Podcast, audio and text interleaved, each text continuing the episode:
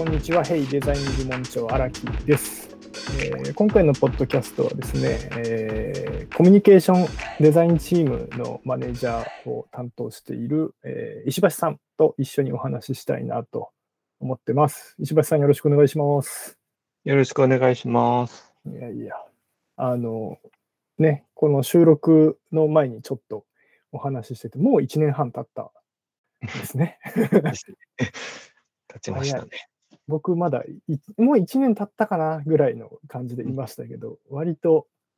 1年半。あっちゅう間でしたよね、割とね。そうですね。なんか、ななんだろう。なんか結構すごい前に感じるんですけど、時間は早いですね。うんうんうん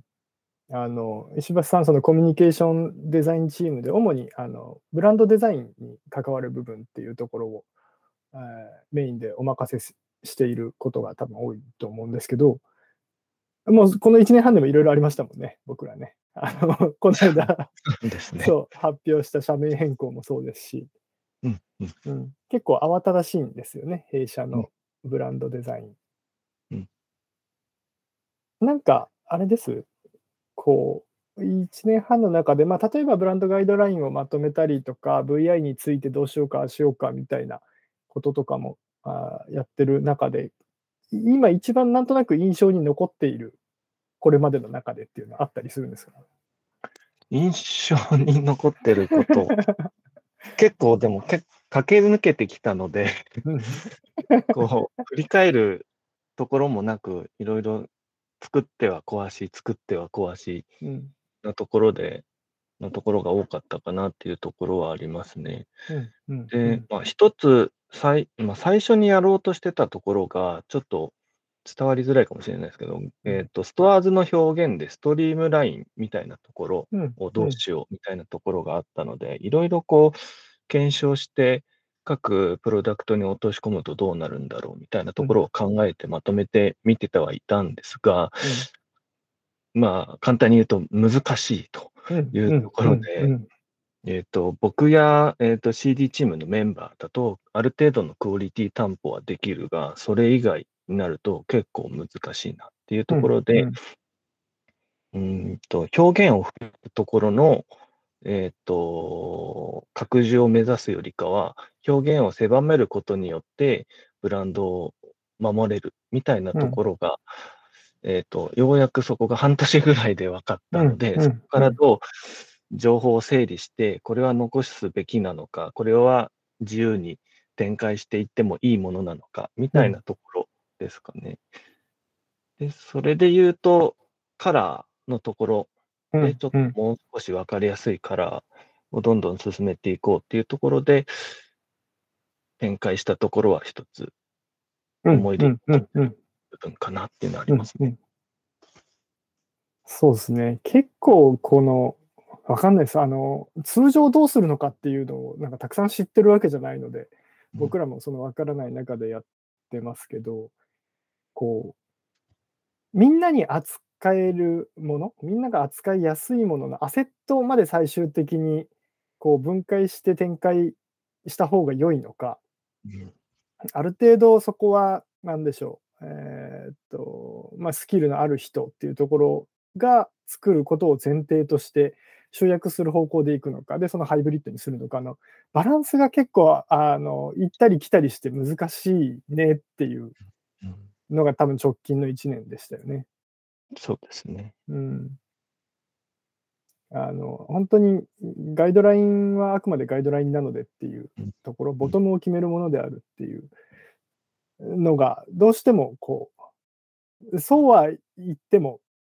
こう、うん、そこに着地させたくなってきちゃうところも、引力としてね、そうあったりとか、でもそうなると、だんだんだんだんこう、うん尖った表現というか、まあ面白いものっていうのが出にくく、新しいものかな、出にくくなってくるよねとか、っていう中で結構やっぱ外から見てると、3ヶ月ぐらい周期でなんか新しい試みが 出てきてるなっていうのは、成果物ベースでは見てて思ったりしましたけどね。そうですね。うん。ブランドチームのこう松本って、うん。うん。松本くんが、えっと、ガイドラインはこう、音楽の譜面的なものであるみたいなことをうんうん昔言ってて、確かにそうね。そうだなっていうところで、まあどう僕らストアーズっていうオーケストラの舞台がどうデザインでこう自由度を高めながら、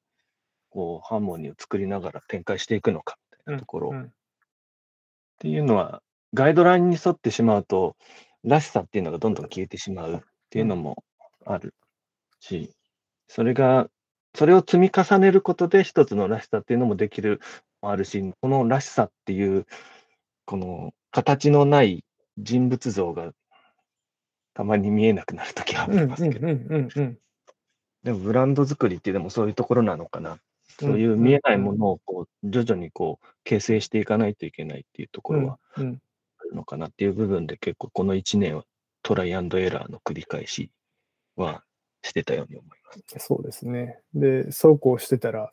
あの、ヘイやめて、コーポレートもストアーズになりますっていうのも、あれ、それ成立するんだっけみたいな ことが今ね、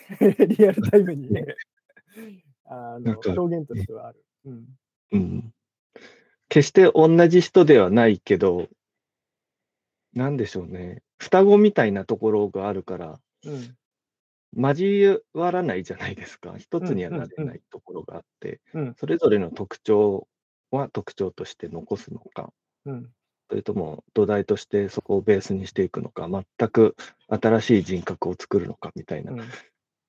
なんか合体するぞっていうことで、そういうのが 頭の中でうようようようよこう 自問自答の繰り返しみたいなありました。そうですよね。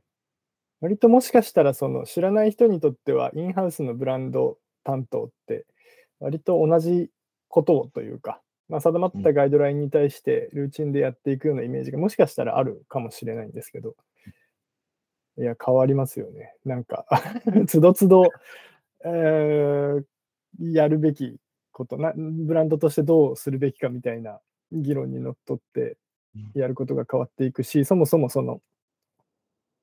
ブランドと自分たちが捉えていたもの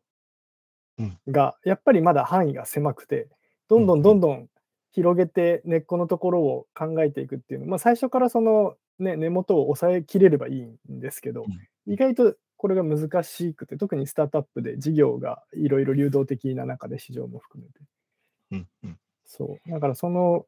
変化を捉えながら、いや、これどうしようかね、ブランドみたいな議論が、もう本当にクォーターごとぐらいで、うんうん。イデも含めてね、あのうん、プロダクトのデザインの責任者ですけど。うん、もうずっとやってるんでね、今もまた、まあ、またここから多分半年ぐらいは石橋さん、もうわけわかんねえなって言いながら、やることになるだろうなと。うんずっと餅つきしてる感じが。全然こいつら餅食わねえなみたいな。ペッタラペッタラやってる状態ですけどね。強度増してるのかなと思いながらずっと餅をついてる感じが。ふにょんふにょんぐらいにはなってるかもしれないですけどね。やっとこう、もち米がこう、米の途中ぐらいまではいってるような気がしますね。めちゃくちゃ唐突な餅例えがね。よりこう、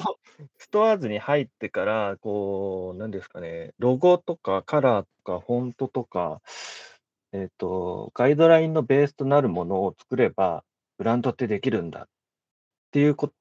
ことがより違うんだなっていうのは、もともとそういう考えではないんですけど、ようんより違うんだなっていうのが理解しましたね。それを作って終わりではなく、それをどう使ってもらうのかみたいなところとか、どうしどう広めていくのかっていうところがやっぱりうん。とっても重要なとこなんだうんっていうところ。で、まあ、ある意味、多少大変さはあるんですが、まあ、井出さん含め、こう、変えていこうよっていうところがあるので、うん。結構いろんなチャレンジはできるのかなっていうとうんころはうんうんっていて、で、そうした部分で、こうじゃないといけないっていう考え方を持たなくていいっていうのは、ちょっと気が楽なところは、うんうんうんうんうんうんものを作るというか、ブランドを構築していく上では。うんうんそうですね。まあ、正直まだその会社としてはブランドのこう確固たるものが設置できてはいない状態だと思っているので、まあ、どうでしょうね。これから半年、1年ぐらいでその土台みたいなものが見えてきたら、すごく良くなるんじゃないかなとうん思ったりはしてますね。結構やっぱそのデザイナーからブランドって語るときに、成果物のこうインターフェースとしてのものが大きかったりするじゃないですか。印象、ウェイトとしてね。はいなんですけど、割ともう、これは会社がどういうアクションを取っているのかの積み重ねも含むブランドっていう話だと思っているので、まあ、結構その辺も含めて、あの経営とも話しながらやれるっていうのは、割と、まあ、ありがたい環境ではあるなと、個人的には思ったりはしてますけどね。やりやすいというのかな、ありがたいというよりは。うんうん。まあ、あの、その辺が自由演技すぎて大変っていうところもあるかもしれないけど。割とね、はい入って3ヶ月ぐらいでブランドアートを頼んだっつってポイって渡されたと思うんで、うんそう 大変だったかなとは思うんですけど。なんかそうですね、何もできないまま半3ヶ月ぐらい終わっちゃった感はちょっとい いや、そうですよね。うんうん。そうか。石橋さん、そう、全然ちょっと仕事の話から少し離れるんですけど、入った時って、えっと、まあ、ほ本、本業かどうかみたいな話ではないんですけど、あの、この仕事の活動とは別にイラストの活動もされてたじゃないですか。はい。あれって今もちょこちょこやってたりするんですか？今はあんまやってないです。っていうのもなんか、なんでしょうね、スランプとかではないんですけど、うん今、テーマを見つけきれてないから、あんまり書いてないっていうのがあるかもしれないですね。もともとはどう、どのタイミングぐらいから書いてたんですか？もともと、ちょっと僕のことになるんですが、うん。えっ、と、広告とかあんま興味なかったんですよ。はいはいはいはい。で、高校生ぐらいの頃からイラスト描いてて、で、イラストをレーターになりたいってことで、専門学校に行って、で、課題で広告みたいなのがあって、うんうんあ逆に広告面白いって思い始めて、うん本当はこうイラストレーターになりたかったベースから広告ラインに行ってグラフィックデザイナーになったみたいなところがあるので、なるほどね。一つの趣味としてイラストは継続していたみたいなうんところうんですかね。それを最近はテーマ見つかったら書こうかなぐらいの感じ。うん、そうですね。でも昨日嫁の顔を描いたらなんかすごいハマって、なんかこれいいかもしれないっていうのはちょっとずつお。見て ちょっと面白いかもとか、はいはいはい、やっぱイラストは面白いかなと思い始めうんているところはありますね。うんうんうんうんうんうん。結構その、前もうち、その、もう退職されてるんですけど、あーマリーちゃんっていう、今、本業でイラストレーターやられてる方もいたりして、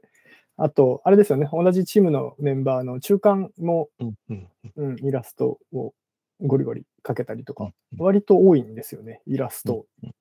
ややる人というか。うんうんうん。うん。割とそう、こう、デザインチームの中にそういう、こう、なんていうのかな。いろんなデザデザイナーってまあスキルの範囲が広すぎてどこまでやねんっていう問題あるんですけど、結構そのいろんなスキルを複数持っている人みたいな人が活躍しやすい場所なのかなって、最近ちょっと改めてデザイン部門ってなんだっけっていう言語化をしなきゃなっていう中でそう思っていたりしたので、やっぱりあの軸がね、何本かあって、それをマッシュアップしてというか、行き来しながらこう物事を考える方が、えーものを作りやすかったりするのかなって最近思ったり、うん、してたので、ぜひイラストいいの描けたら見せてください。そうです そうか、じゃあ、あれですよね、キャリアの最初が制作会社。そうですね。制作会社ですね。はいはいはい。で、僕、まあシットさんもなんとなくわかるかもしれないですけど、うん結構上目の30後半ぐらいになってくると、今、今ほどほどこう表現の自由度がないじゃないですか。うんうんうんうん。なんで、イラストを描いて、いられでパス化して、うん、こうグラフィックを使っ作っていくみたいなのが、マストみたいなところがはいはいはいはいはいはい、はい。だからその辺でこう、よりイラストが重宝されてたっていうのはうんうんありましたね、昔。それはありますね。うん。うん。ライブトレース機能全然使えねえなと思いながら。そうか。で、多分その時に今、その、あーブランド担当の松本とも同僚だったっていうのがご縁で来ていただいてるんですけど、で、前職があれなんですよね。あの、リノベとかをやってる不動産そうですね。系の会社、そう。で、はいインハウスやられていて、そう、あのね、この間小耳に挟んだ、ちょっと家考えてますみたいな 話を 少しだけほじくりたいなと思うんですけど、はい。はい。なんか、あれですか、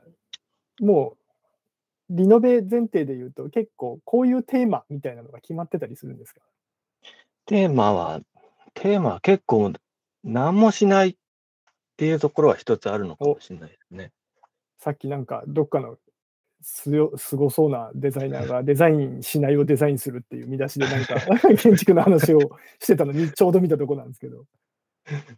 うん何もしうんうんない。うん。何にもしない。結構僕も嫁もそうなんですが、うんえっ、と、ダイニングテーブルのある生活ではなかったんですよ。はあ、はあはあはあはどちらかというと、ちゃぶ台スタイル。あ、あーなるほどね。地べたに座ってなので、うんで、リノベの前の会社の物件見ると結構、マストでこう、ダイニングテーブルがついてくるありみたいな。ますね。ありますね。僕らでも使わないよね、みたいなところはあ、で、はあはあはあ、そういう逆にいらないものをこう、出していく作業を今してたりします。うんうんうんうんうんうん。なのでう、うちの嫁で言うと、こう、キッチンの、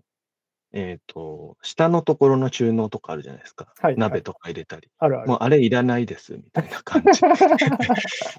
上のこう水出るところと、うんこう、で、ガステンレスで、ぐらいの感じの。うんうんなのでうんうん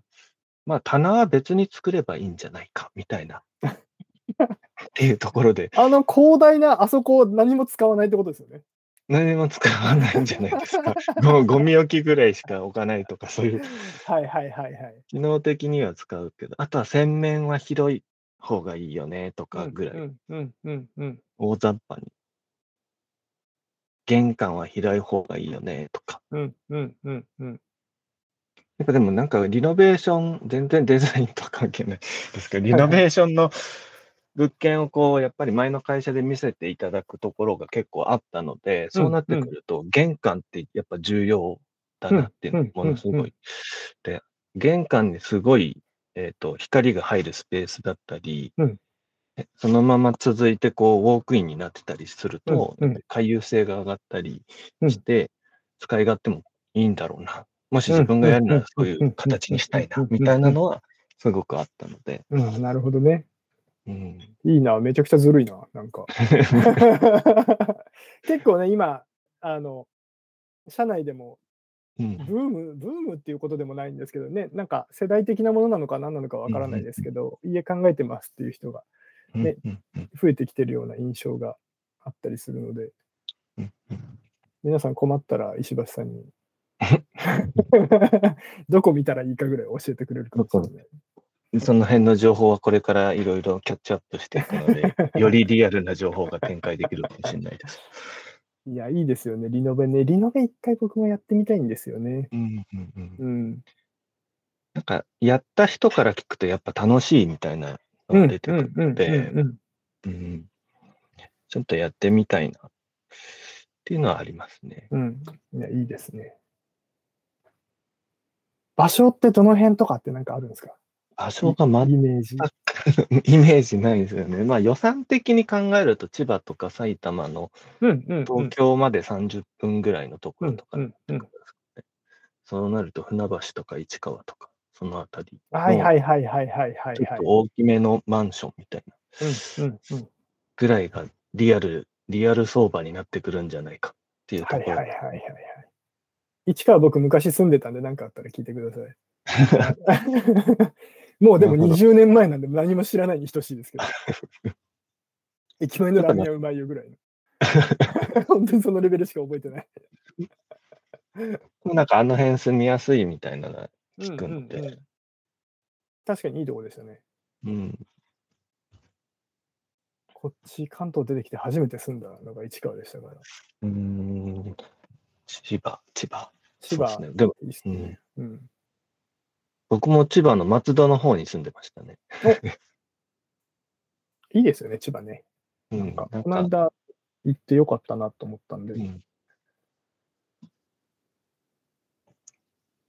そっか。じゃあ、僕と同じ埼玉県民にはならないと。わかんないです。エリア的にはまれば。そうですね。そうですね。えじゃあ、まあ、その辺も楽しみにしてます。はい。はい。ブランドと家といい感じに作ってもらえれば。ありがたいなと思ってますね。もう時間か、あっちゅう間だったな。はい。うんじゃあ、今日は石橋さんとお話ししました。また次回よろしくお願いします。石橋さん、ありがとうございます。ありがとうございます。